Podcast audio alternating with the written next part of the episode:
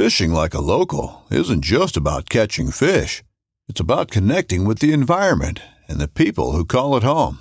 It's about hearing the stories and traditions that have been passed down for generations and sharing unforgettable moments with the people you meet along the way. Fishing like a local is having an experience that stays with you forever. And with FishingBooker, you can experience it too, no matter where you are. Discover your next adventure on FishingBooker. This upcoming concert season will be all about the boots, and Tecovas is your stop for the best in Western style. Tecovas has seasonal and limited edition offerings this spring and summer, including men's and women's boots, apparel, hats, bags, and more. All Tecovas boots are made by hand in a time honored tradition with timeless styles that are always on trend. And Tecovas has first wear comfort with little to no break in period. It's hard to find this level of comfort paired with this level of style. Stop by your local Tecova store, have a complimentary drink or two, that's WCB style, and shop new styles. The smell of fresh leather and friendly staff are at your service. Many stores even have leather custom branding to make your boots truly personalized. And with regular live music and events, there's no in store experience like it. If you can't make it into a store, just visit tecovas.com. That's T E C O V A S.com. They offer free shipping on all boots, as well as free returns and exchanges, and ship right to your door. Go to tecovas.com and find your new favorite pair of boots today. This segment is brought to you by Jig Masters. Step up your game with high quality performance jigs, spinner baits, buzz baits, and more from jigmasters.com. And always, when in doubt, get the jig out. Welcome to the Feather and Fur segment on the Paddle and Fin Podcast Network. Join me, Brad Hurlebus, as we sit around the campfire with this week's special guest to talk hunting, dogs, traditions, and all things outdoors.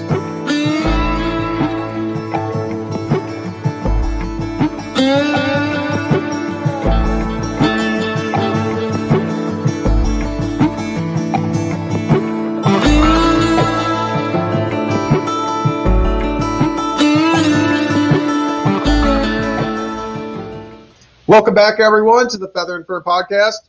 Brad Hurlebus here again, and tonight we have on Bellrichard. Uh, let's bring him in right away. Here we go. Hey, how's welcome, it going? Wel- welcome to the show, Trever. Thanks, I appreciate it. Uh, Glad so to be yeah, here.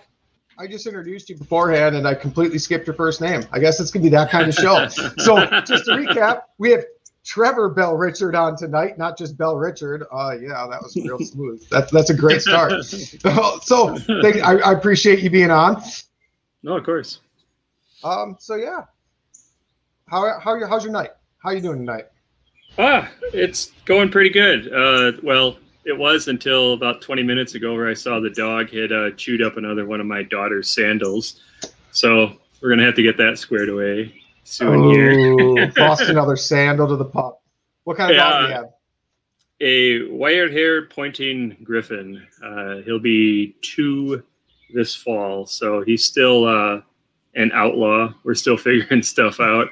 Um, but but yeah, we're we're getting somewhere. This shoe thing is new though. Uh, only like this week, uh, it's been a sandal a day basically. Um, so we're we're down quite a few pairs here. and of course, it's never the same pair, right? It's always it's always No, the no, left of this one or the right of this one. I mean, Singles, just how. yeah, Oh yeah. Oh, yeah. always always singles. So we'll have I mean- to try to figure that out. that that I mean I also have a Griff.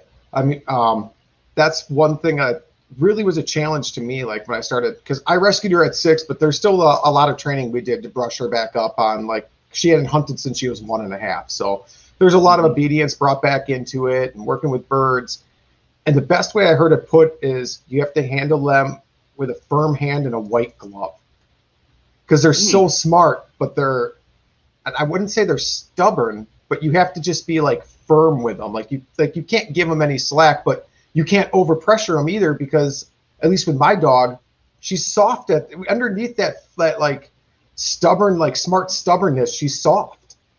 Yeah, yeah, that's the same with uh, Raleigh. He's uh, uh, yeah, he's soft at heart. He really wants to do it though. Like he, this dog has the most try in him I've seen. He's so eager and wide eyed uh, and attentive when you uh, when you got his attention. But uh, he's he's young, so he's still not 100% sure what he's supposed to be concentrating on. Uh, a guy I know who um, he has a couple Weimaraners, but he was just saying generally with uh, German versatile breeds, he was telling me that because they're required to do so many different things that their systems kind of come online at different times. So he may, you know, he may seem stellar in one area and you're like, well, why isn't it working over here? And then that thing will finally click in, but then he's got to sort now these two things that he's kind of good at and figure out where my emphasis is going to be. And then a third thing comes online and right. and that's that's definitely the that's a pretty apt description of, of how things have gone with him. You feel like you're really getting somewhere, and now all of a sudden he's interested in rabbits, which I don't.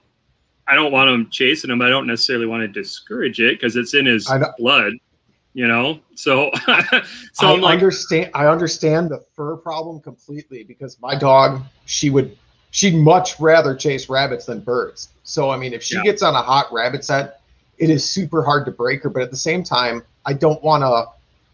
I don't want to ruin that drive that she has overall. So it's such that fine line, and that's something I'm not used to because I came from a lab where, with a lab, I'm like, whatever you want to chase, I don't, I don't really care. and he was never interested really in rabbits. I'd take him out rabbit hunting, and he'd he'd move rabbits, and he would go the other way, and I just watch. I'm like, all right, that's fine. You're still moving them. I don't, I don't really care. But, but Pippa, man, she gets on a hot rabbit scent, and it's like. I don't care. Like feathers? What are feathers? I want to go chase this little fur ball running around.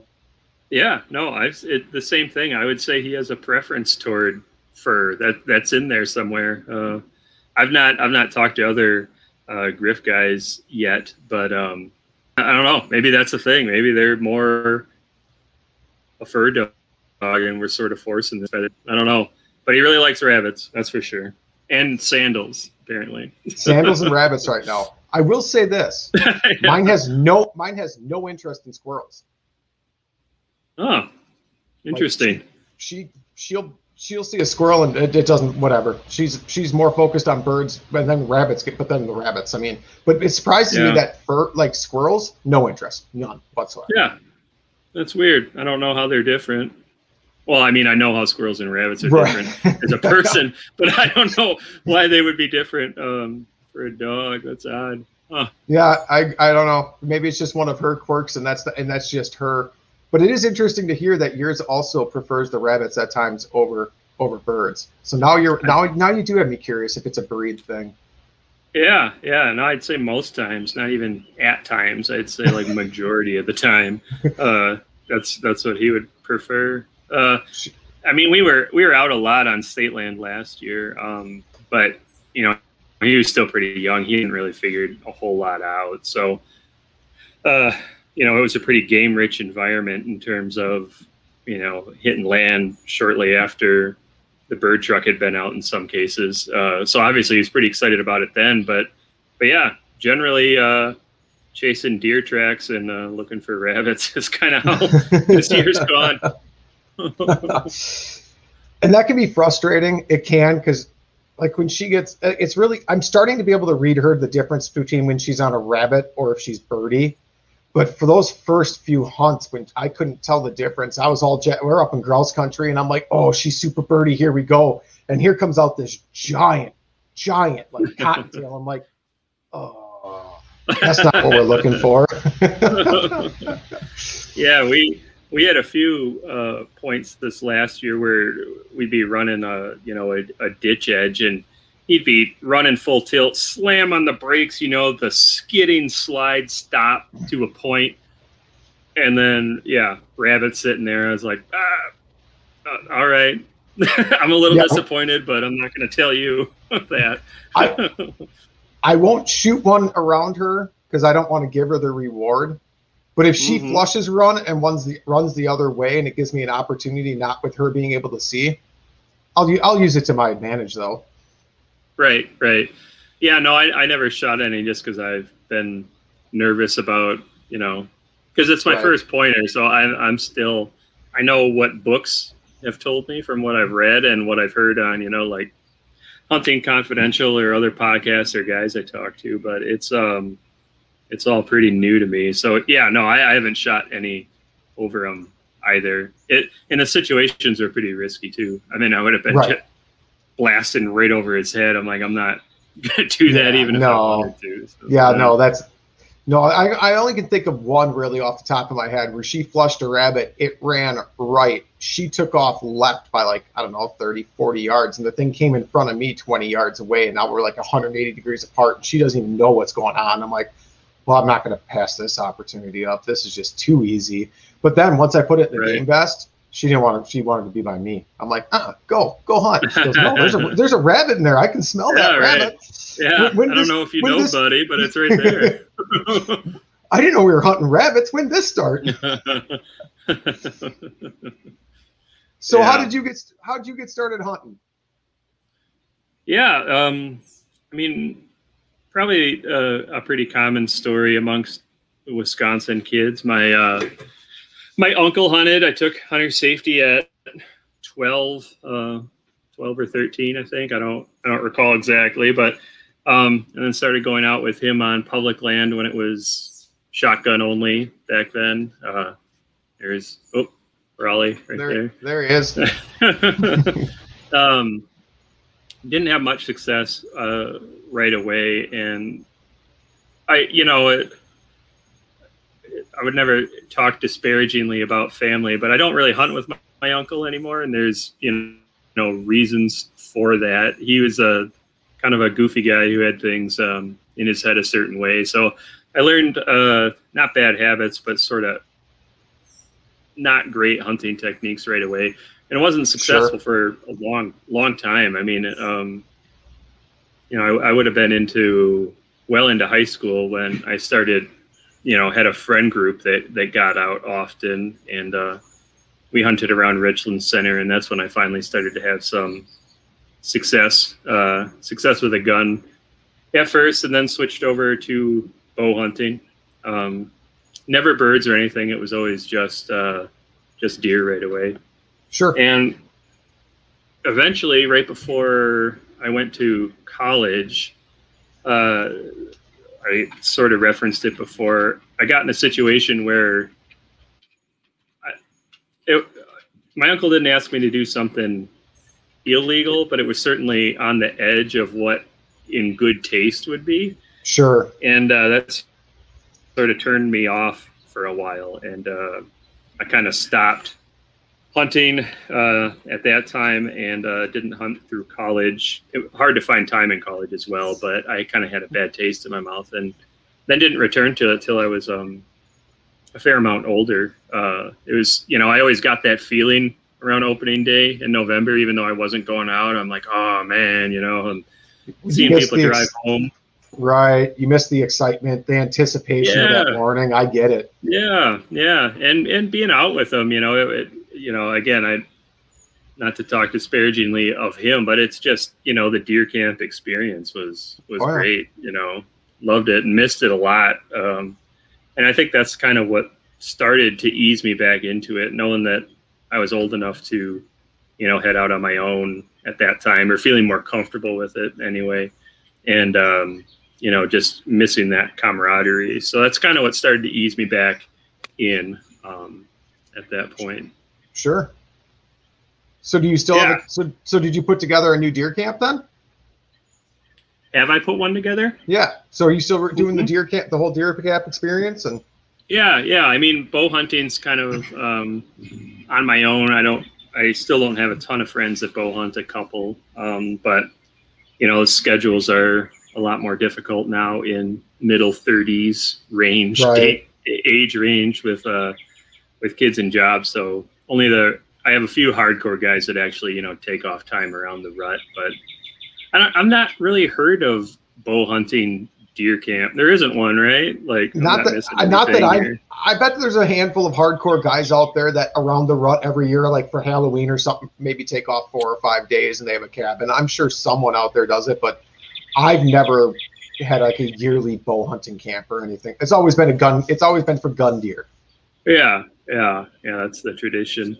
So yeah, no, now now for gun deer, yeah, we have a, a few guys. We hunt uh, just south of Door County now. Okay. Um, some land up there, so outside the Madison area and away from a lot of crowds, which is which is nice. And we're usually pretty successful. And the deer numbers up there are nuts. I mean, I think we get I don't know what it is all over the state, but we get five doe tags with a buck tag. That's per buck tag. So that's five doe tags with a bow with a buck, and then so possibility of you know twelve deer. That's a lot- that's a lot. I- I- yeah, it's a lot. I think for the county I hunt, you get one automatically, I believe, but I think you can buy pretty much as many as you want. Right, right. Yeah, it's crazy. Um, deer numbers are just huge up there, and you can tell now. I mean, the forests are way over browsed. You can actually see a browse line, you know, like on the trees on field edges, a straight line. It's wild. Um, Sure. so they're they're trying to get rid of them, but uh, yeah, I don't I don't know anybody that shoots more than one or two. So I don't know how effective that is, giving five tags away. But yeah, yeah, we built a, a new deer camp with a bunch of guys that I really like, and you know feel comfortable going out in the woods with a gun and being Sure. around them. But but yeah, it's not it's not you know doing drives and and acting goofy like it was when I grew up down where I live now, south of Madison. Um, you know, I, I, again, I'm not sure what it is now. I haven't hunted down here with a bunch of guys in a bit, but when I was a kid, it was just sit for a while opening day and then, you know, drive every piece of land until you get one, pretty much. Sure. Sure. I mean, up north, we did deer camp up north for years, and they used to do a lot of drives, and you could watch like slowly, like that mindset kind of change. And I don't know if it was a changing of the guard where our generation is more like s- sit and stay. If it was an Mhm. older generation that was like, let's get everyone together and go drive the drive the woods. So I don't know if that has to do with it or if it's I, I don't know, but you can definitely I agree. You can definitely see like that's changed. Yeah, yeah, I, I hardly hear about it at all. I mean, you know, there's always the desperation drives in the last couple days of someone's got to get something and let's go knock around the woods, but not as like a a stated plan. You know, we're going out Sunday morning of opening weekend or anything like it. Like it used to be, again, like banging pots and pans. I remember when I was a kid, and all kinds of goofy stuff. Where, where now you're like, geez, you know, the deer know you're in the woods, man. You don't got to be screaming and smacking stuff to to get their attention. They're aware. I mean about I mean about as complicated as the drives have been for me in the past couple of years. Uh, I've set a friend up on a good stand and I've walked a creek bottom towards them from a half mile or a mile away as a slow spot and stalk type deal. But I mean I wouldn't even call that a drive. If anything, I'm just letting deer wind set me. So like they like like try to wind scent bump them is more what my plan is there. Rather than them having to take a shot at a running deer, let that deer kind of just win me and me moving at such a slow pace, it's not feeling threatened enough where it's got to run, but it's it's threatened enough where it's it's got to kind of move. Right, right. Yeah, yeah. I think that's a a pretty sane way to go about it. I hope that's what most people are doing now. I our incidents of hunter hunters being shot seems like it's been pretty low recently. So I imagine that's got a, uh something to do with it. Because again, I remember being a kid and uh, getting a face full of snow because I had to. I felt scared about whomever was a part of the drive. So, so again, glad those days are uh, are waning, if not over altogether. Right. It's it's and then if and then where you're hunting, not to have that experience as well, where you have to worry about a crew of 20 guys walking in and start driving the woods where they don't know where anyone is either. I mean, that was always my concern back then, like on public land, where if you get set up and I mean, drives are completely legal. I, I don't have anything against them from an ethical standpoint or anything like that. But when you're in a tree early and all of a sudden you have 30 guys walking up towards you, it's like, man, I hope they all saw me. Yeah, right, right, right. Yeah, you wear yeah, I don't know if too many guys that wear the full orange jumpsuit anymore, but in that situation, yeah, you think about putting it on. That's for sure. Oh yeah, absolutely. I, I, wear a full orange jacket if I'm there's no orange vest for 50% if I'm on public land. I mean, I, I, wear quite a bit of orange. I'm I'm over safety conscious on that one for sure. Yeah, and it's not like I mean, there's plenty of science out there now that orange is not a real bright mm. color in the woods for deer. So, yeah, who cares? Right. Wear, wear the big orange jacket, man. so what led what led you into the birds then? Uh so, geez, that's a pretty good question. I mean, seeing pheasants on the road because with the DNR releasing them always got me pretty excited. Um, but I think what really started it is I a friend of mine had a uh, a share in duck land, I guess you'd say. It was like a duck club down um, on Lake Koshkonong. Okay. And um, so he was always getting out after it and he'd let me come along uh, sometimes because like you could invite one guest and that was always pretty exciting for me um, and his dog was pretty good but it wasn't awesome and i was like man this this is pretty cool like getting out in the marsh and you got your dog by your side and and getting after it and uh, that's what started the birds so i got a, a chesapeake bay retriever at that time okay. um, uh, the people that I got her from were out on the Mississippi. They did both duck and uh, pheasant hunting. So not that it matters too much because they just got to follow their nose, but they, you know, wanted to make it real clear that she was from a strong pheasant line as well. I don't sure. know that it mattered, but but she was an amazing dog. I mean, it, it uh, you know, we, we lost very few birds over the course of um, our time together, and uh, yeah, we get out after it all the time again, we never really left the state, and uh, you know, Wisconsin birds for the most part are the the put and take DNR ones. Right. Um, but you know, dog guys always say that dogs don't know any different, right? So we, but this yeah, is, we this, we uh, she did great, and go ahead. I was gonna say this is true. The dog doesn't know. We know, but the dog doesn't. Yeah, yeah, yeah. Right.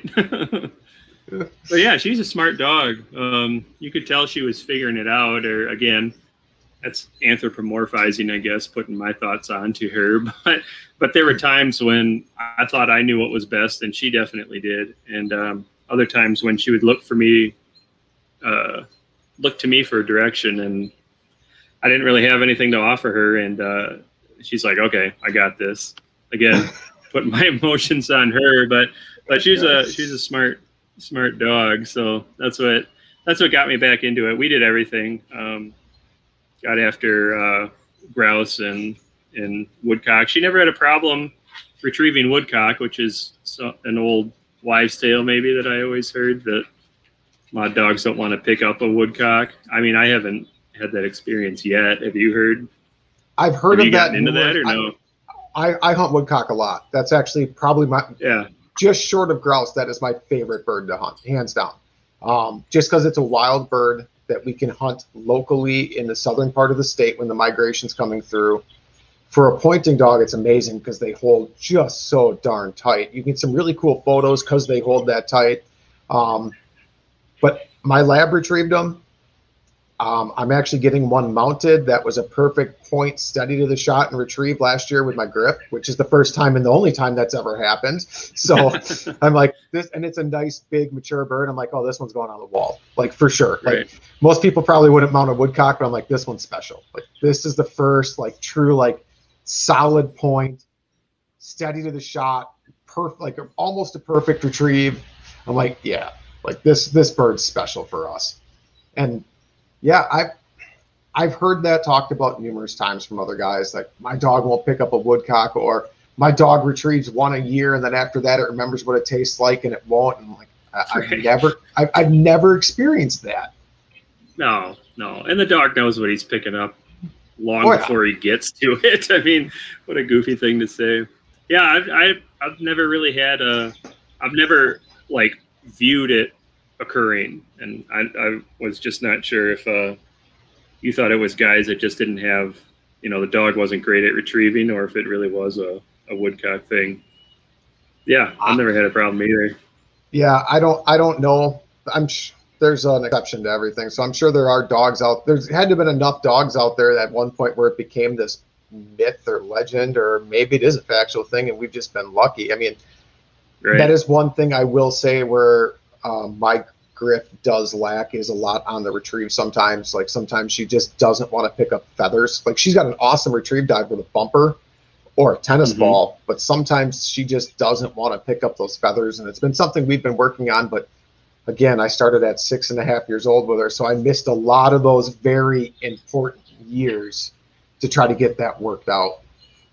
Yeah, yeah, yeah. And I'm glad you mounted the woodcock. I mean, uh, I you know, I put the the, Yep. the deer in here for a reference that I actually do hunt, but it's but uh, I you know it's it's your house and they're your memories. You know, I, I think a lot of times, unfortunately, people uh, people come into your house or seen in pictures may think that you're showing off, but there's a lot more to it when you you know you look at a mount, you remember that whole thing. You know, every every moment of that, I'm I'm sure is just pops into your Oh. mind every time you even glance over at the bird, and you know, it's it's it's for you, and and that's that's cool. You can put things in your house for you. You know, Absolutely, That's- absolutely, and That's you're right. The whole Like, point.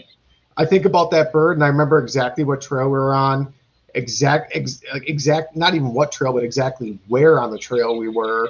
I remember what the cover looked like. I remember how the bird held. I remember that I actually hit the darn thing. But yeah, you're. I mean, that's and like I've got the deer behind me right there, and I, I remember everything about that hunt. I remember it being seven minutes into opening morning, and watching it come down the trail and thinking, "There's no way. Like this is gonna bolt or something's gonna go wrong because like this is just too easy." Yeah, yeah, yeah, and yeah. Every everybody should feel comfortable uh, putting that kind of stuff in their house. You know, you put up pictures about things that make you feel a certain way. You know, people have, you know, knickknacks or whatever kind of reminders we need as humans to recall good times or important times. So it it it's nothing else. I mean, some people may think it's a little macabre, and I suppose it it could be to uh, certain eyes, but again, you know, it's not really for them. Right, So right. I'm glad you did it. I, I, I can't wait. To, I'm excited to get it back because it'll be showcased behind me in the show. So I am excited to get it back. Um, I I wouldn't say it's a regret, but I do wish I would have mounted one of the birds. I did get a really nice grouse with my lab, and he's since passed away. So it's like I've been really. I mean, I in that cup back there, I have all the first. I have I have feathers. I've got two cups back there, are actually whiskey bottles, and in them are feathers. And it's his first retrieve. I kept feathers from. His first duck, his first grouse, his first woodcock, his first pheasant. I've done the same for Pippa, so I do have a little memorial for both of them. But I kind of wish I would have got a, got one bird mounted that he retrieved and was a part of, just for that little bit extra of like, this is my lab. Like he was the one Yeah. that drove me to upland hunting because he was a good duck dog, but he was high strung. Didn't I mean he was steady, but he wasn't that steady. I'll admit it, and he just wanted to run and I was up north with a friend. He's like, let's try grouse. I'm like, okay. And he just excelled and he just ran those big woods so hard. And it was, it was always great when we'd run him because I always knew with 100% certainty if there was a bird in that cover we were hunting, he would have found it. Like if we walked away and there wasn't a bird flushed, I had no doubts in my mind that we were just in the wrong spot. Like there was no, ah, maybe the dog didn't find it. I didn't try. No, with him, I knew if there was a bird there, he was going to find it. Now, would he get super excited and run out of range sometimes and not give me a shot? Absolutely. Yeah. But, but he he's really the reason that I really started to pursue upland and why I enjoy it so much. Yeah. Yeah. No, I, I feel exactly the same. I, I did get, um, Flo was her name. I did get her first pheasant and, and first duck mounted, not her, uh, her first grouse, but, but yeah, no, I think about all that every time. Um, and so, and, and so many more, not just those first birds, but all the birds after it. And yeah, she, she was great on pheasant. She was not an awesome grouse dog because she was like a, a bulldozer, and I felt like I was doing a lot of talking to her when we were out in the Northwoods. So I, I would hear them. I'd hear a lot of them go, but I, sure. I, I, wouldn't. I wouldn't often see them. And and yeah, uh, same. She'd get out ahead. Um, oh, yeah. She's excited, and mm-hmm. you can always tell a guy who has a retriever when you're when you're pheasant hunting because that guy's running. Mm-hmm. there was plenty of times in the there was plenty of times in the grouse woods, and I could tell when he gets super burry because his tail would go perfectly horizontal, way back and like a helicopter, like it was perfectly straight and back. Only like, oh, he's birdie. Then he'd start to like really get birdie. I'm like, okay, I gotta hustle. And I would go, I would move from spot to spot to spot as fast as I could, where I'd have a shooting opportunity. Be like, okay, here's a little clearing, here's a little clearing, here's a little clearing. Just keeping up with them. And the buddy I hunted with has an English setter, um, with, and they worked great together but he'd just be laughing at me, watching me basically chase my dog through the woods at sometimes. but, it, but it was fun. I mean, I love hunting over a pointer, but I kind of, I mean, there is a different excitement over a flushing dog. It, it, it is different. I mean, they're both exciting, but they're both exciting in different ways. Yeah. Yeah. Yeah. I'm, uh, you know, like I said, Raleigh's still pretty young, and I'm remembering all the amazing times with uh, with Flo. And right now, he doesn't have a ton of amazing points under his belt. So sure. So we were talking about it the other day. You know, my fiance is like, "Do "You think you'd get a pointer again?" I'm like, "We're it's early on. I don't know if he is a great pointer or not. Like he's got a lot of he got a lot left in him. So right, yeah. I, I, you know, I, I know a lot the guys will get a breed and stick to it. Um, but I really like his personality. Uh, and like I said earlier, he, he's got a lot of try. And uh, that's really all you need. I think the rest will come. It just, I think he's going to be a puppy a little longer than than what I was expecting, which is fine. Sure. I just, you, gotta, you just got to get your enjoy head that. there. Mm-hmm. You, you got to enjoy those puppy stages, but but I get it. I mean, you're like a two year old dog ah, where'd a sandal thing come from, right? right, right. Yeah. yeah, right. Yeah, I'm sure when I when I go back in the house I'll be reminded that uh that Flo never chewed up any sandals. Right? and I think that's another thing too, because when I really think back and like there was a couple of hunts where like my lab, I'm like, yeah, like what are you doing? Like like this. But I mean, those all kind of fade away, and you remember like all the highlights. But then when you're like constantly working with a current dog, it's like you compare it to all the. I, I find myself doing this, and I, maybe you do sometimes, but I compare her to like all of his highlight reel because I have forgotten about all the bad now. Oh yeah, and that's no, exactly. and that's just that's just not a fair comparison. No, no, no. Yeah, you got all these you know hero shots in your brain of lining up the birds in front of your dog and then you know i'm watching this goofball do something stupid and i'm like oh my god what am i doing but yeah no it's not it's not fair to him at all and uh yeah it, it i think that's half of being a decent dog person is being able to get your head out of that that space that sort of narrows the dog and tries to push it into something. It's not you know they they have personalities. They have you know things that are good about them things that are not so great habits and uh, you just got to work with it. And that's the cool thing you know it's a i think that's what really makes it a partnership. You know you know what your dog's good at and you know what he's not good at you know and that's that's the way you are with your friends or your significant other you know. You know their you know their great qualities you know they're not so great qualities but but you love them and you spend every day with them anyway and uh, I think it's a that's a pretty cool feeling. Agreed, and and you're right with and you're exactly right because like case in point with Bandit, he wasn't a great duck dog, and that's why we focused more on upland. I, I, I played to his strengths rather than his weaknesses as well. And I always caught myself having this unrealistic expectation of what I should expect from my dog because you see you see dogs and videos of that that are professionally trained but guys that have trained hundreds and hundreds of dogs and i'm nowhere near at a level like that. I'm nowhere close. And it's yeah. like oh my dog should be doing that. Well, how? Like you don't have the skill set to teach it. Like and that's one right. thing i came to realize as too. It's like the expectations i'm putting on this dog like it's just not fair to him because i can't explain and teach properly what i'm even expecting him to know how to do. Like that's not fair. Right. Yeah, yeah. Someone explained it to me with the, you know, watching hunting shows and your dog It's kind of like guys who will watch an episode of this old house and they're like, wow, I could put a toilet in in like 20 minutes, you know? right. and then go to Home Depot. And- um, yeah, we were talking about how you kind of compare dog training to someone watching an episode of this old house where someone yeah. can like just watch a quick 20 minute episode and say, hey, I know how to do this. Right. Right. Yeah, that's what a buddy of mine told me one time, and I was like, "Yeah, that makes a ton of sense." You know, you can't go in the field and expect your dog all of a sudden to know something brand new. He doesn't understand English, doesn't get stuff you haven't practiced already. Um, you know, I, th- I think there it's just easy to get into the the mindset or uh, that mentality that you're going to go out there and be a pro at it, and in fact, you're going to go out there and probably stink at it for quite a while but that's that's just part of it.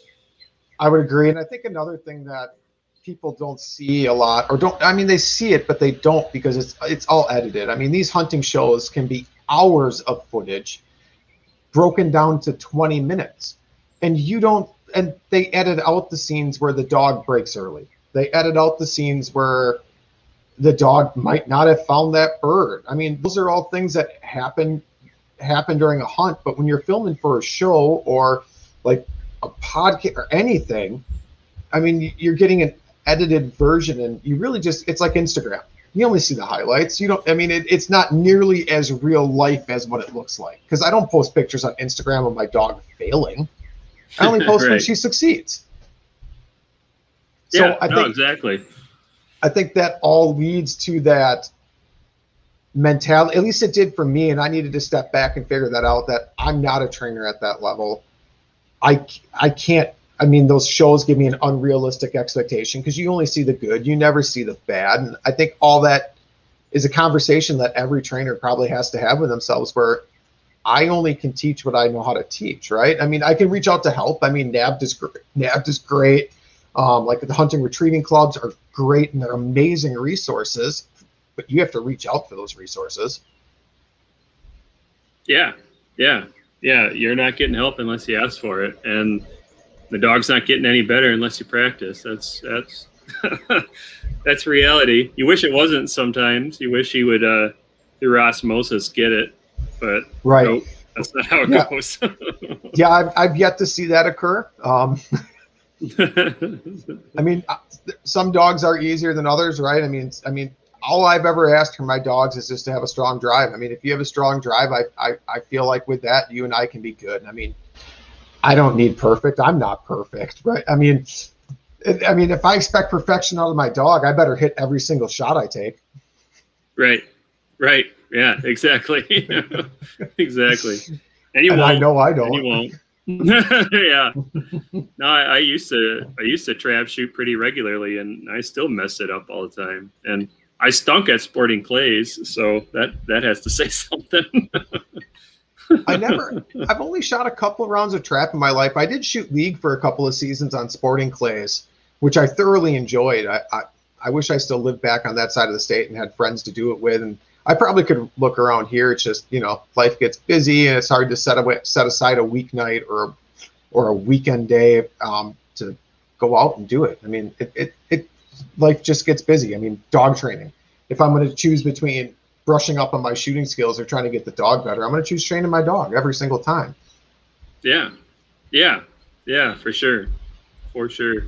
And trap shooting, when I was in the league, it was it was almost like bowling in that like the the season seemed super long, and then you know near the end you're always trying to find I feel like we are always trying to find substitutes for our team because guys would go on vacation in the summer, and it just turned into a big dumb thing. And sure. yeah, agreed. Had I spent that time with the dog, I, I think we would have got better.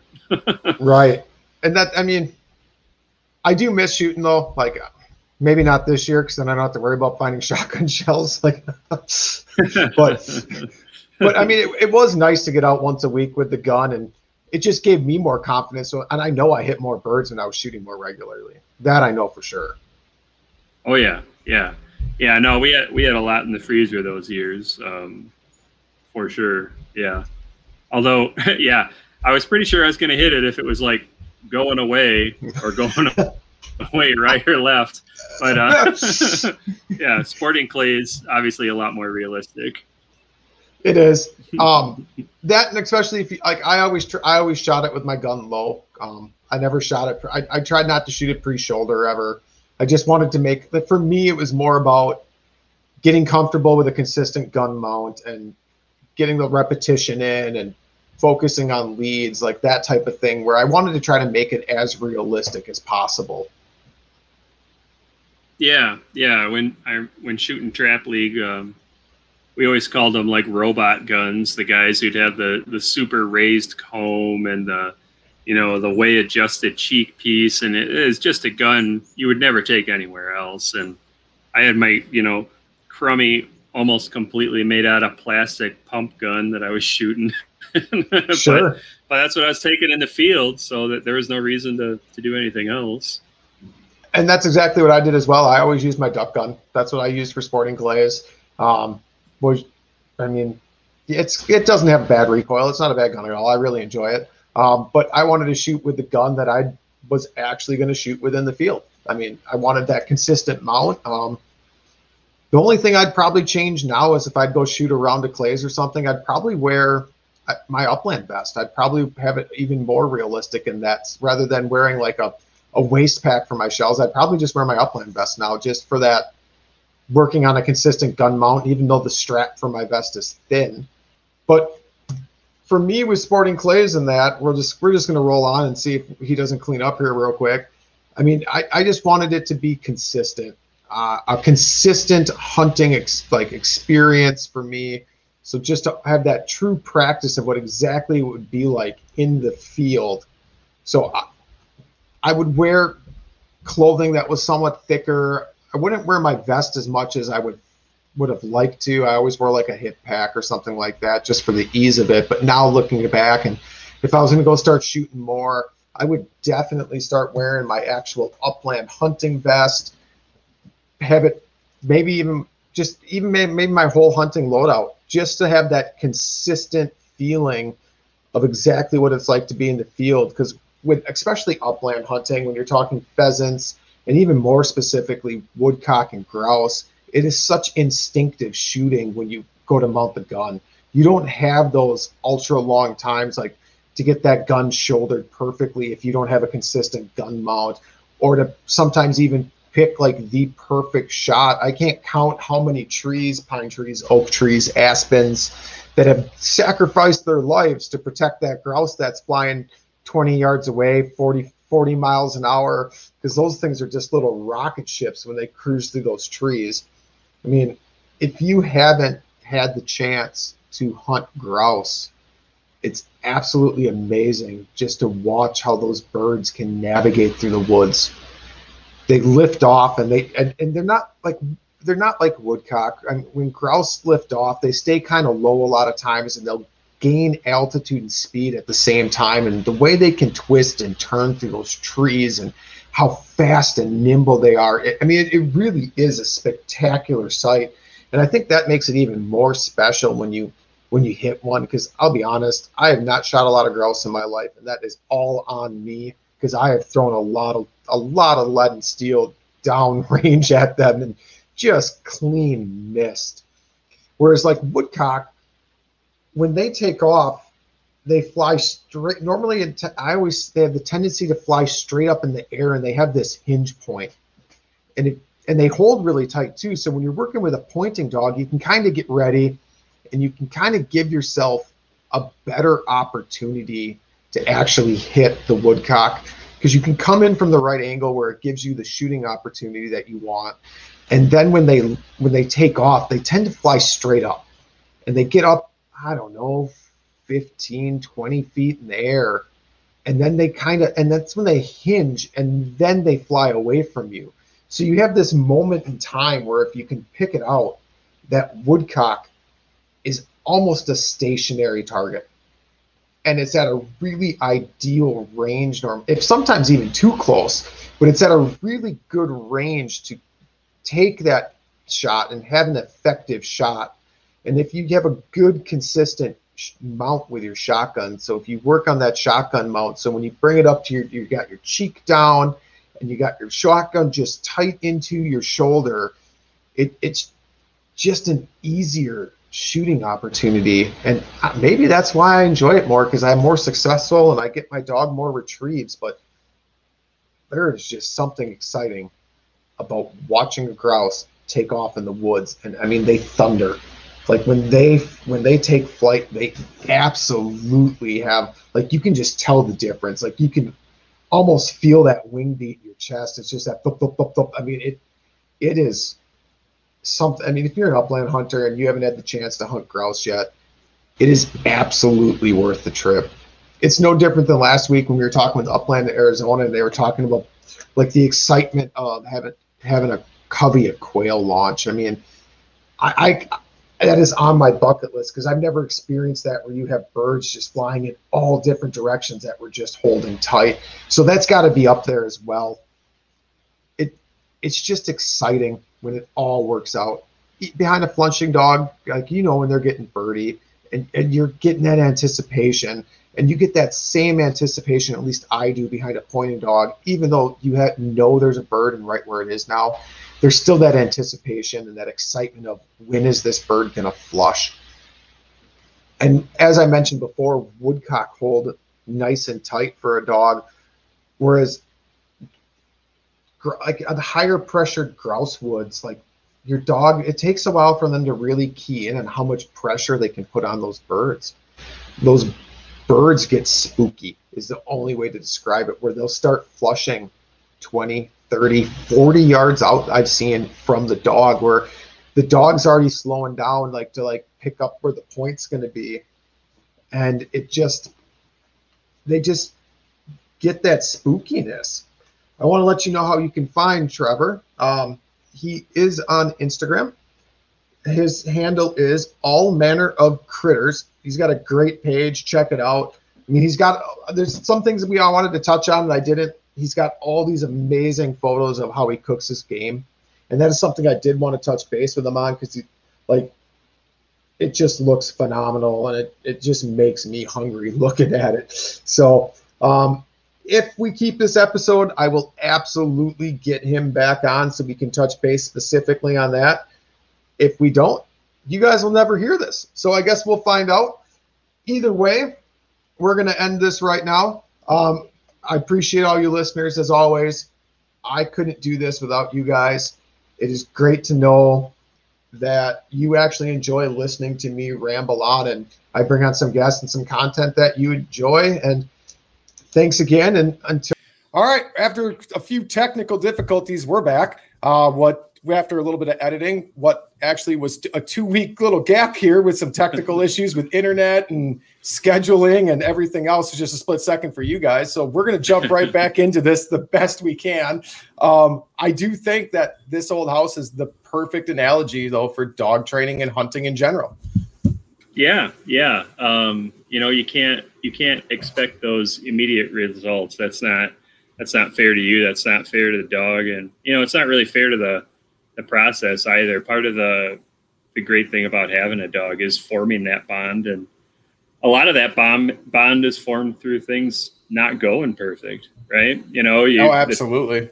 trials and the tribulations, and you know, kind of understanding where where your dog's at teaches you a lot about yourself as well. So I wouldn't give that process up for anything. And uh, yeah, it's a it's a shame that uh, you know also through the magic of editing those right.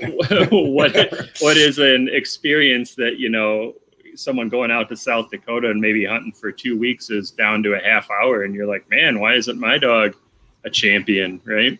Oh yeah. Or or like even like with the waterfowl hunts too you get like all all you see is nothing but birds working and perfect dog retrieves and everything else. And what a lot of people might not realize is that footage is shot over days sometimes and brought down to a 30 minute little clip of here's our hunt. And it, it's not, I mean, it sets an unrealistic expectation, I think, for dog handlers, dog trainers, and just even for hunters in general that you're not doing it right when when that's just an unrealistic thing in most times. Yeah, yeah, and I think even when you know that, even if you know that that's what's happening, still, just having that visual, it's hard to it's hard to put that from your mind, even if you logically understand what's going on. Right? It's it's oh yeah, it's a challenge. So yeah, it's you know, you got to take your time with your dog. I uh, I became a member of um, the Wisconsin Sharp-tailed Grouse Society recently, and uh, they were nice enough to let me write something to put in their newsletter. And basically, it was the article was followed the exact same line. You know, I a friend of mine was telling me about being out on some dog training grounds and just you know all the stuff you don't want to see. Guys yelling you know and sure. shot, shot collars going and just screaming and dogs mm-hmm. going all over the place. And you know, there were people's kids were there, and you know, I'm not getting into a conversation about censorship around your kids, but providing a, a decent example for them on how to behave and and treat a dog, and you know, it, it's just, man, there are just so many examples of that in in the hunting world. It's it's crummy, you know, it's crummy. I agree. I mean, and you're right. Censorship isn't, but lead by example, right? I mean. Right I mean, that's how I look at it. Like when I do mentorship, like when I'm trying training my dog and everything, I try to lead by example. I try to stay calm. I try to stay cool. I try to set that realistic expectation of like, hey, things don't always go right. Take a break. Like the dog, I mean, it's not the dog's fault that the dog isn't understanding what you're trying to teach it. It's your fault that you're not teaching it in a way that the dog can understand it. I mean, really, because all the dog is going to do is what you have taught the dog to do. And if you're having a bad day with training, odds are it's something more along lines with you than the dog. I mean, it's pretty rare I see my dog actually have a bad day. If I go back and look at my bad training sessions, odds are I wasn't normally in the right mental state of mind to even be training that day. Right. Right. No, yeah, yeah, I completely agree. It's uh it's rarely the dog and even if it was the dog, what what would that mentality gain you? Right? Like blaming right. the dog is even if even if the dog did screw up and if truly you know like oh man if it was possible just to have a crap dog what you know that doesn't get you anywhere other than admitting defeat right i right. mean you gotta you gotta work with the friends you have and you gotta work with the dog you got and uh, you know you can change them in behaviorally but you know at his core there's some things you can't change uh, your dog Agreed. is your dog and he's your buddy, and you just gotta, you know, the the point of that article was there's there's some things that we all end up living with, right? Like I, my my previous dog to this uh, to the pointer I have now, like she would bring back pine cones. Like we'd be hunting and we'd be hunting, and I think she's on a bird. Oh man! And then she'd come back with a pine cone in her mouth, and I'm like, I don't, I don't know how this behavior ever developed, you know. and people would laugh, you know. She comes trotting back, super excited, you know. Look what I found! Look what I found! Yeah, I, I, I, I like, totally know that. I know every every dog owner knows that behavior when the dog is just super proud, like I did everything right. Here, I brought this to you, and you're yeah. like, yeah, no. yeah, yeah. You're like, oh yeah right on. Yep, pine cone. That's right. You know, she would eat. She would eat rocks. You know, I don't know why.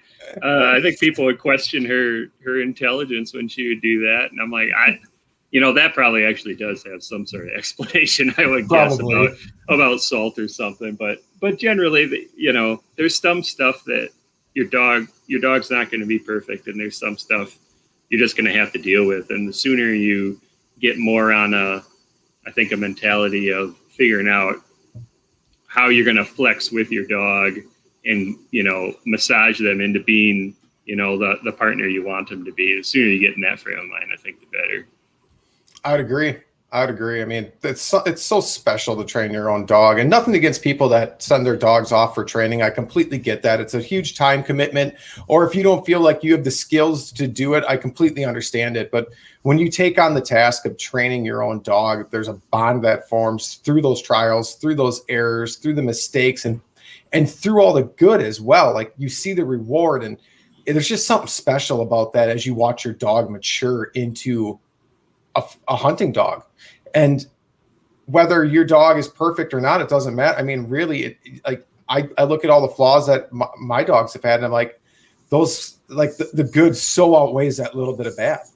Yeah, yeah. In the end, that's not what you remember, right? You, Right. I mean, you might remember that one bad time that went really bad, but for the Yep. most part, you don't you don't remember you don't remember that stuff, and they're they're not around that long. By the time they're starting to get good, they're moving toward middle age, if not, you know, starting to push the other way. And it, it's you know, some dogs are great right out the box. I understand that, but you know, it, all the dogs I've had, they're really hitting their groove at you know four, five. Oh. You know, I've not had a lot of dogs live past twelve. You know, so I mean, Right. And hunting a dog to 12 is hard too. I mean, oh yeah, my yeah, lab, my lab at 11, that was, I mean, his last season at 11, it was short hunts. I mean, he had the skills. He, he didn't have the hips anymore. He didn't have the stamina anymore. And I mean, Right. it, he's old. I mean, you, I mean, I'm happy. I'm, I'm not happy he passed away, obviously, right? But I'm happy I didn't have to have him sit out a season ever because he, Right. he went on his own terms and he never, I never had to make that choice that said, sorry, bud, you can't hunt this year, even though I know in your mind that's the only thing you want to do. right, right. Went out with his boots on. Exactly. How any of us want to go, really. Yeah. His own terms, went out happy, camping. That was good. It, in the end, it, it, I'm thankful. I'm thankful he did it that way than me having to make a hard choice or decision. So, but he taught me a lot, like for dog training, and I definitely carried that on into into my into training Pippa and the Griff. I mean, he taught me patience, which is what you absolutely need when training a Griff. Yeah, yeah.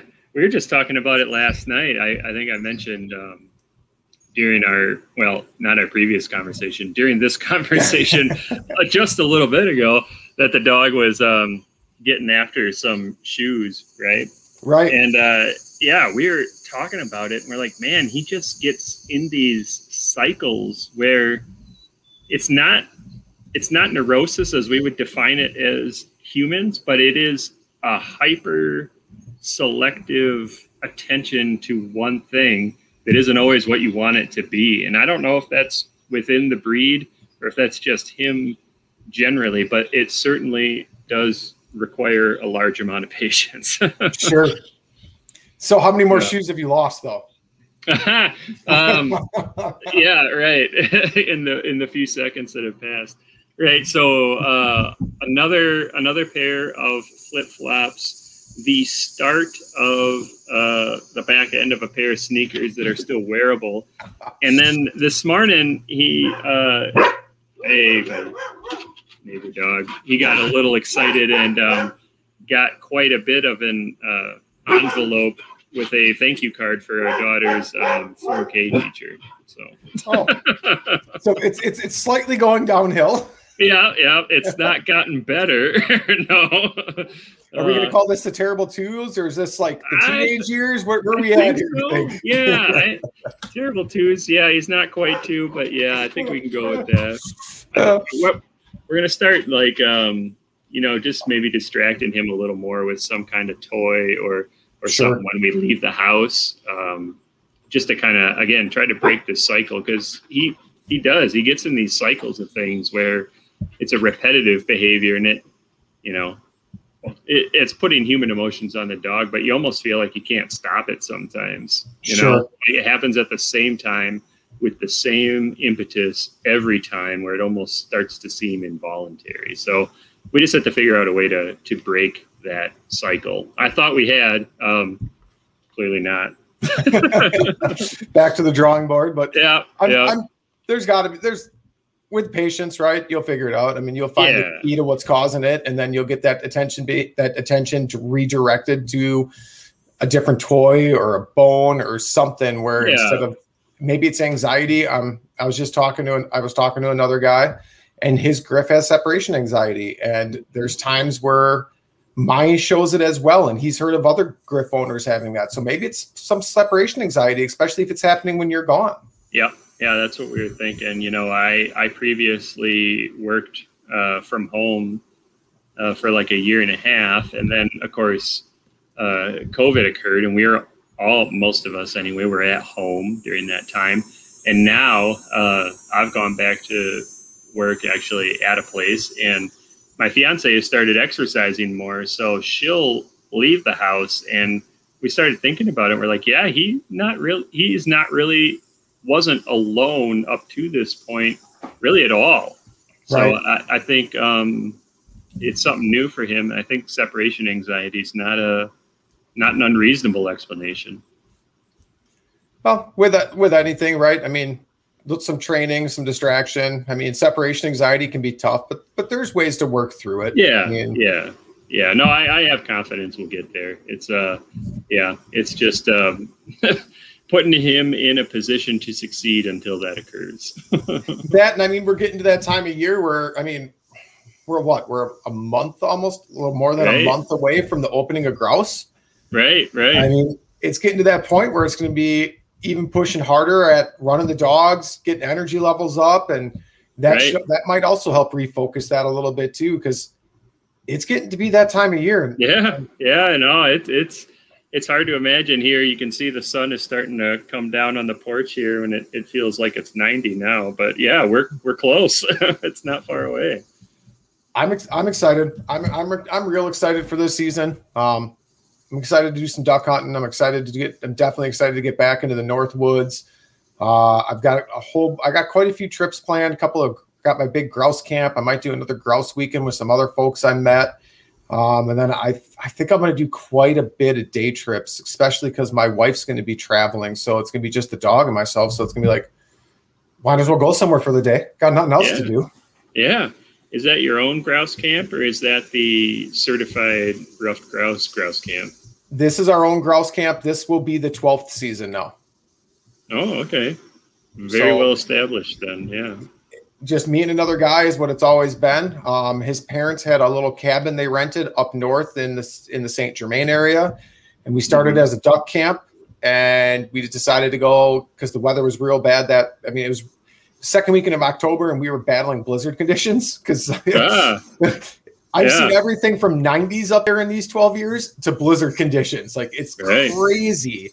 Um, it, and it's actually kind of interesting because when you think back, especially all the times we've done it the second weekend of October, mhm. I've seen all these different temperature changes over that same time period. Like all the different, like from one extreme to another to like just nice middle of the road. It's like, man, Wisconsin's nuts.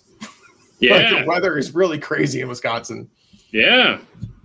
But- Yeah, I remember when I duck hunted more often. Um, you know, I had a actually had like a lease on a duck hunting club sort of situation, and yeah, um, yeah, I remember being out there in shirt sleeves and getting eaten with mosquitoes, and then I remember getting pelted with, you know, ice chunks. Uh, Mhm.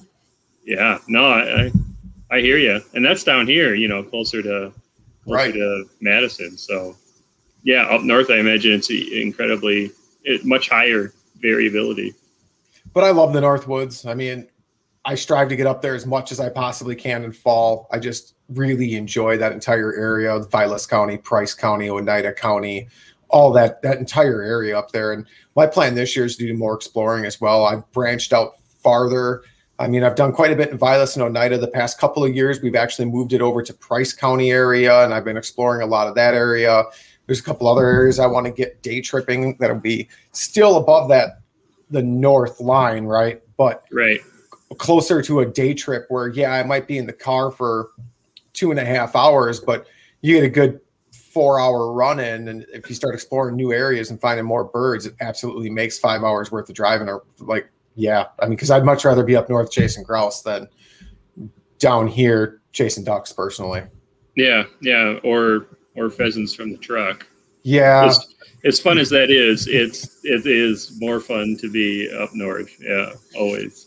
I agree. Um, pheasants from a truck's a great way to introduce someone that's new, but I would rather be chasing birds in the north woods and not getting lost in the woods, but getting lost per like mentally in the woods. Type Right. is a better way to look at it. Where just me and the dog, and the only thing I have to worry about dodging is skunks and porcupines. yeah, yeah. We I used to um, we used to have a friend who had a place, and we would be in the it's the North High North American Legion Highland uh, Forest. forest there. Yeah, so yeah, north of Minocqua, and then just turn onto the logging road um, once you're out of town there on seventy or something. But Sure. yeah, yeah, we we hunted that uh, those back roads a lot. Um, getting out of the truck and you know just taking long walks. It's great. Like you like you're talking. You don't uh, you get fa- you don't have to get far off the road to start feeling like you you know. Certainly, it's very uh, possible to get lost. It is. which is an It is. awesome feeling.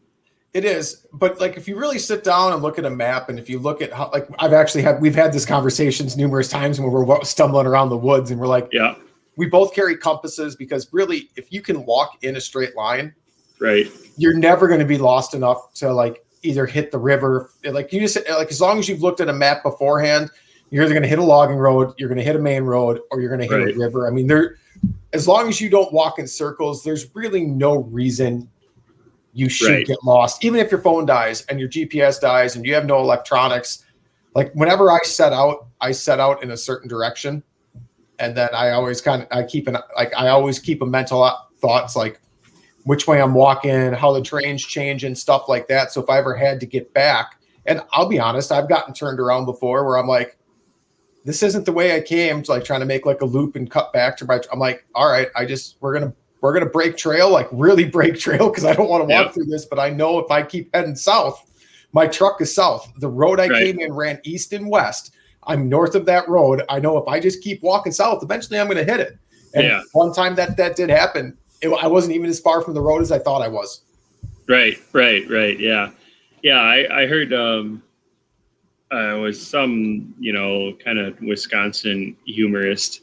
He's talking about um, Bon Iver's album. How the guy said he was deep in the Northwoods when he wrote it, and he's like, yeah, you know, deep in the Northwoods, nine miles from the nearest Kwik Trip.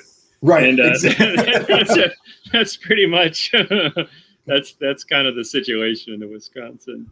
You're you're never you're never far. I, I agree 100%. Like you're never, as long as you can walk a straight line, you're re- really never that far. You, you Right. aren't. Now, if you don't bring like just a simple compass with you, which I have pinned to my vest, I never go anywhere without it. You could get yourself turned around. And if you're not, and if you can't like walk with the sun or find some sort of reference point to keep walking straight, I could see you walking in circles out there to the point where you would start to get desperate. yeah, yeah. You you get that weird feeling, and the sun start going down, and yeah. Well, No, I I can imagine it happening for sure.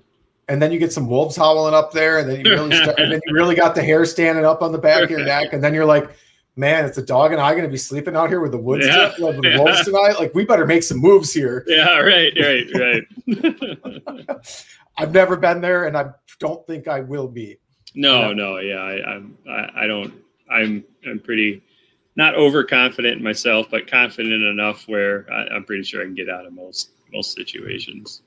I mean, as long as you've looked at a map, like we're talking, like you're never that far off a logging road. So even Yeah. if you hit the logging road, worst case scenario is you start walking the wrong way down it, and you're, you're going to run into something you recognize because you probably drove that way, right? You've Right. driven up and down this road before. So it's like, oh man, my truck's the other way. I just wasted a bunch of time, but I know but, where I'm going at least. but now I know where I am. Yeah, right. yeah, yeah, You got, yeah. Go ahead. I was, I, was going to say, you got any big plans? You got any trips planned to get up north or? All right. So yeah, even um, so this weekend I'm I'm headed up to the. I always say it wrong because I've not been there enough. Nama Namakagan. People. Nabakagan. Yeah, right. Namekagon Barrens. Um, so I, I mentioned it before. The Wisconsin Sharp-tailed Grouse Society. They're doing a an annual meeting up there, and I, I recently got to know some guys there. So I'm gonna go. I've never been um, actually to that. I've been in the the Northeast, but I've not been to that. Um, Sure. so I'm gonna take the dog along and kind of check out what that scene is. Um, but no, I, you know, similar. You mentioned mentors earlier, and um, I've taken on a couple now. Actually, even another one since we last talked. Um, Nice. Yeah, yeah. So I, I'm thinking. I'm trying to plan. You know, like we talked about, it might be you know pheasant around home just to kind of get them give them a little bit of a flavor uh, during the week when when it's you know a little it feels a little more like a hunt Right. than uh, Right. than on the weekend when you got everybody and and their uncle out there. But but yeah, I'm starting to uh, put together some trips with um, with some mentees. So I think it this season might be less me on my own making big trips and as you mentioned a lot of kind of around home. And i think more showing people around than what i've done in the past so. Well that'll be a fun experience though. I yeah. mean, i mean not i mean you'll also learn your local areas and, and i mean you're going to find different pheasant areas right which kind of based off the bird truck but it right. gives you a good opportunity to start exploring different areas for woodcock down here though yeah yeah yeah which i i've not really uh we bumped into some in the spring, but I've never, you know, my flusher. It wasn't. We talked about it before. It's not like she wouldn't retrieve them. She she retrieved them fine. We just were never out for them, right? Right. So right. and and you know, so yeah, I, I've not I've not explored it too much. So yeah, with a pointer, it'll uh, it'll be interesting.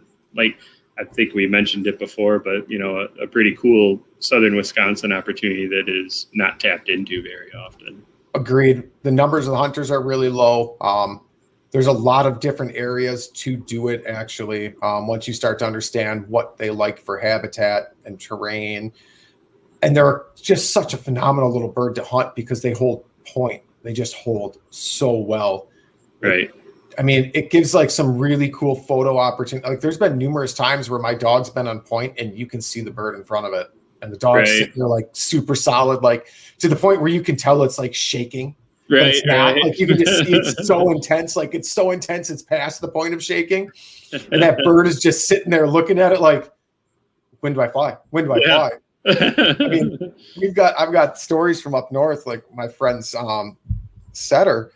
She holds a great point, and woodcocks hold so tight. And there's been times I've seen my buddy like throwing sticks into like because the dog won't leave point and his dog's deaf. You're so it's really hard and it's really hard for him to break like to say no bird or anything like that because you can't hear him anyways. Right and the bird's in a spot where he can't get in there to flush it. So he's in there like poking around with a stick, like trying to make noise, like throwing sticks in there, trying to get this bird to bust. It's hilarious. but that just shows you how tight they hold. And and that was always great. Like when him and I hunted and I had my lab and he had has his setter still. Um, if you had one of those op- like situations and he, he'd just be like, send a lab yeah, right, right. That's Send that bulldozer in there. exactly. Because I'd have him on a whistle sit and he'd just look at me after a few minutes and he'd just be like, send the lab. That's good. so yeah, nothing specific down here, but I'm excited to get a little more into this uh, into this mentoring thing. It's not really something I had considered um, previous to this year. I've taken a few people kind of through hunter safety and help them through it. But I've not committed really any time previously to um, actually showing people who are brand spanking new sure. um, the whole thing. So yeah, yeah, it'll it'll be uh, it'll be an interesting new experience. I'm I'm excited about it. It's it's all I've done it more times now than I think I'd have to really sit down and think about how many times I've taken brand new hunters out from my nephews to coworkers to out of college kids to even adults that have never experienced upland hunting before. And I always start it the same way. And I saw this on some old upland video. And he's like, I have three rules don't shoot my dog, don't shoot my dog, don't shoot, don't shoot each other. yeah, yeah, They're pretty good rules. yes, but that's where I like that's where I like pheasant to begin with. Um, either buying a hunt, like going and buying birds for a planted hunt for guaranteed contacts, or going out on public land after the pheasant truck's been out, or trying to scrape up what's left after it's been bombarded by people.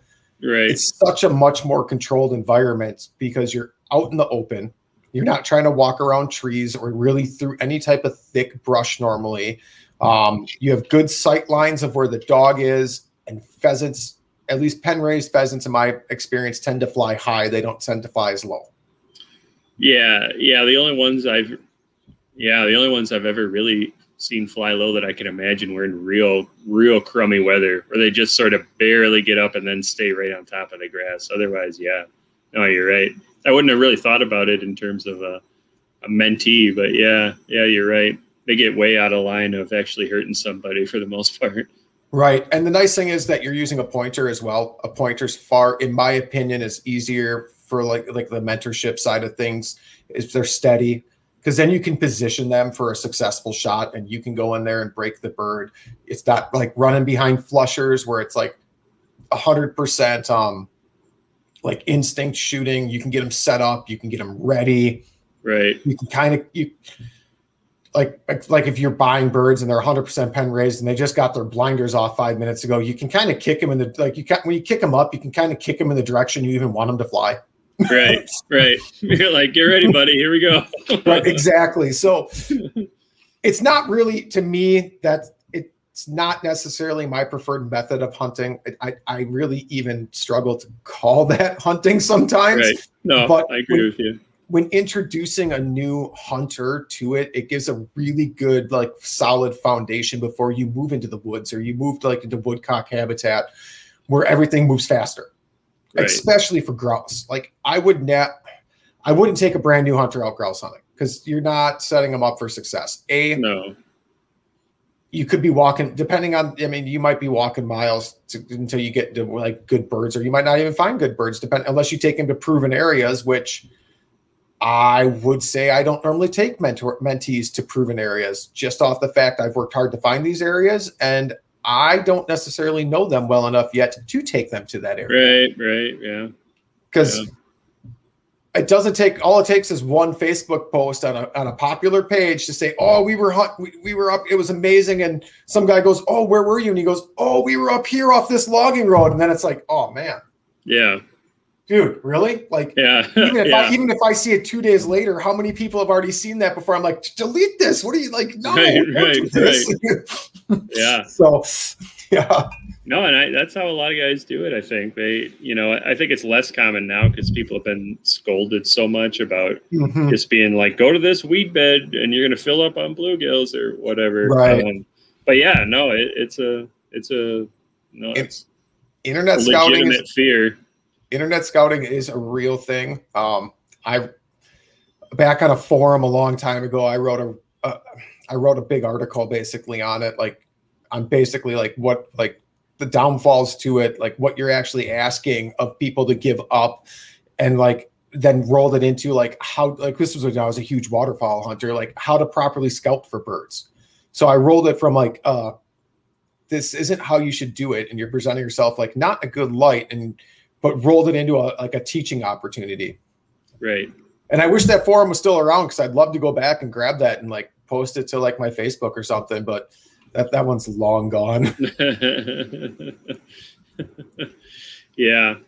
Yeah. I, I had a, the, the guy who introduced me to grouse hunting had a saying and I, uh, I don't remember exactly, but it was basically like, you know, if you get out in the woods after grouse, that's a good day. If you get out in the woods and you actually see a grouse, that's a great day. And if you get out in the woods and you actually like get your gun to your shoulder while a grouse is near you, that's an amazing day. if you actually have the opportunity to shoot, even if you miss, that's like a fantastic day. And then if you take down a, a grouse, you know, on one of your first times out, you you have had a a phenomenal experience. oh yeah, it, it was. I shot a lot of woodcock before I ever for sure shot my first grouse. I mean, hunting over the dogs and how my buddy and I hunt, him and I shot at plenty of birds together, like Mhm. where we both had opportunities and the bird fell and we're like, I don't know, was it you? I don't know, was it me? I don't know. Yeah, we got Oh, it. We got it. It's awesome. We got a bird, right? Uh, but I remember the first time I shot my own bird because he was, I was coming back around a corner and stepped onto the logging road, and my lab flushed one right off that road, and it flew up, and I dropped it, and he retrieved it, and I still remember that because I looked at my buddy, I'm like, I for sure shot this one. This one is my first bird ever. yeah, yeah. No, it's uh, grouse are an achievement, and especially now knowing a lot more about them and and getting into the areas where you actually see grouse.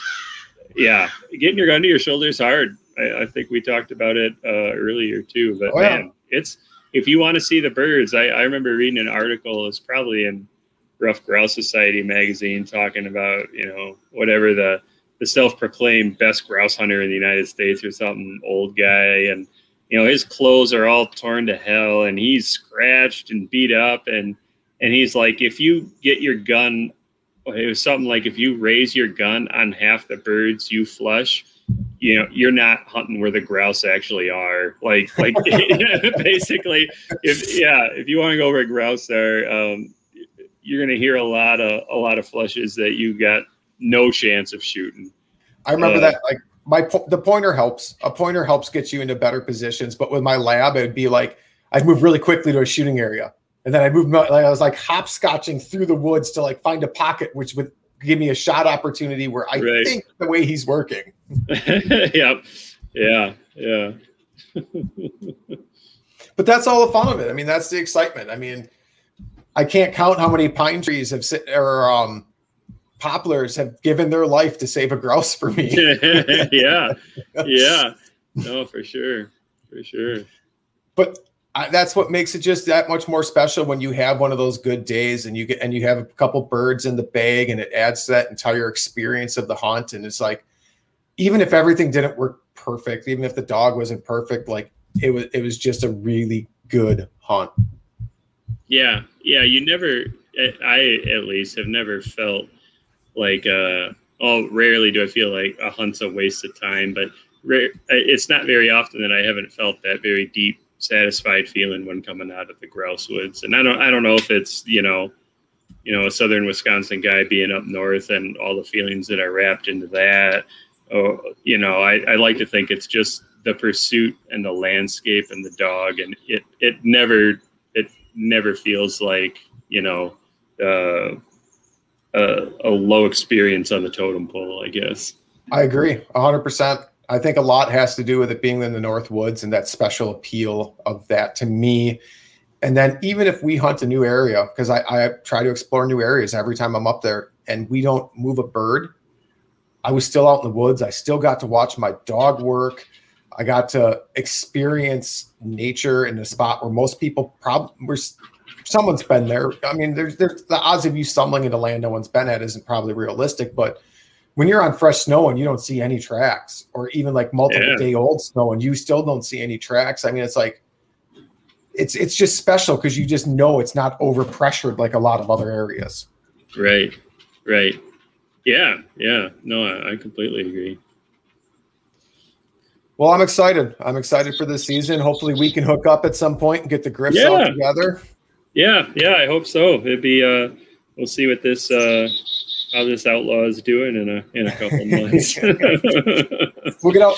We'll get out for some because you don't have a lot of experience with woodcock, and that's really one of my favorite birds to chase. I'll get out down by you. I know a couple areas I think we can go that I've scouted in the past, and we'll get out and I'll show you what I'm looking for in habitat, and you can Yeah. pass that knowledge along as you go. yeah show you a couple spots then Absolutely. Well, I'll mhm. give the I'll give this little bit of time left to you. Let people know any thank anybody you want to thank. Let people know they can find you on social media, whatever you want to give out, man. It's this, this Oh. time's yours. Wow, self promotion. Yeah.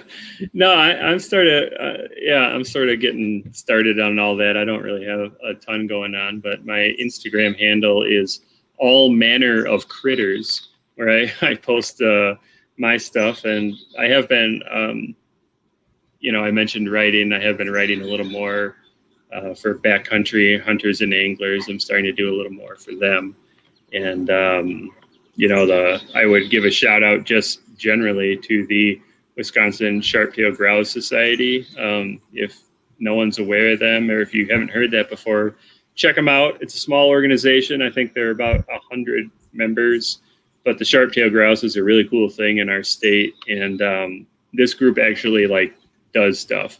They take the money and they they put it toward habitat. It's not you know there's nobody to pay right so it's only right. it's only a hundred people and Right. they're all doing it because they love the birds so Sure. so it's a it's a pretty cool group and um, if if people haven't heard about them i i would check them out because it's a it's really cool that we have sharp-tailed grouse in our state and uh, it would be neat to to see a time when there were more of them that's an uphill battle for sure but um, Agreed. I, I think it's worth talking about I would agree. I don't want to see that. I don't want to see that species get lost to our state. And if we can improve the habitat to give them success for breeding and continue and continue on and make it a a better opportunity for everyone involved, that'd be that's amazing, right? I mean, that's what Yeah. conserv- that's what conservation is. It's we give back. We make sure that we we increase habitat to increase their success of survival. And at the end of the day, if we get to be able to hunt them, it makes it even more special. And even if it's a species that we never get a chance to hunt, but we're continuing to make sure and that through conservation that it doesn't go extinct, I'm okay with that as well.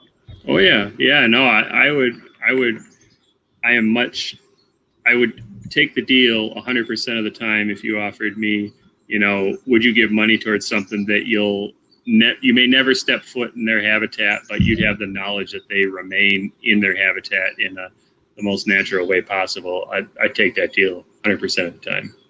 I agree 100%.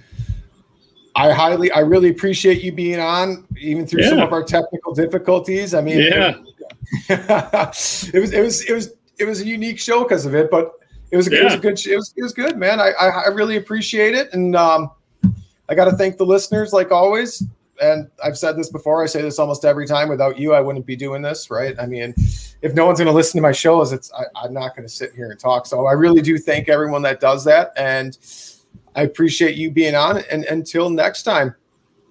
Thanks for tuning in to another killer episode on Paddle and Fin. Don't forget to go check out our website at paddle, the letter N, and fin.com. Don't forget to check out the YouTube channel at Paddle and Fin. If you got a question, comment, want to hear from a future guest on a future episode, feel free to email us at paddle, the letter N, and fin at gmail.com. Don't forget to follow us on social media at Paddle and Fin on Facebook and Instagram. Shout out to our show supporters, Anglr. The Anglr button and app just makes for a better time on the water and creates a virtual logbook for every fishing outing out on the water. Shout out to Rocktown Adventures, located in northern Illinois, for all your kayaking, camping, and hiking needs. Shout out to Jigmasters Jigs. When in doubt, get the jig out. Go to jigmasters.com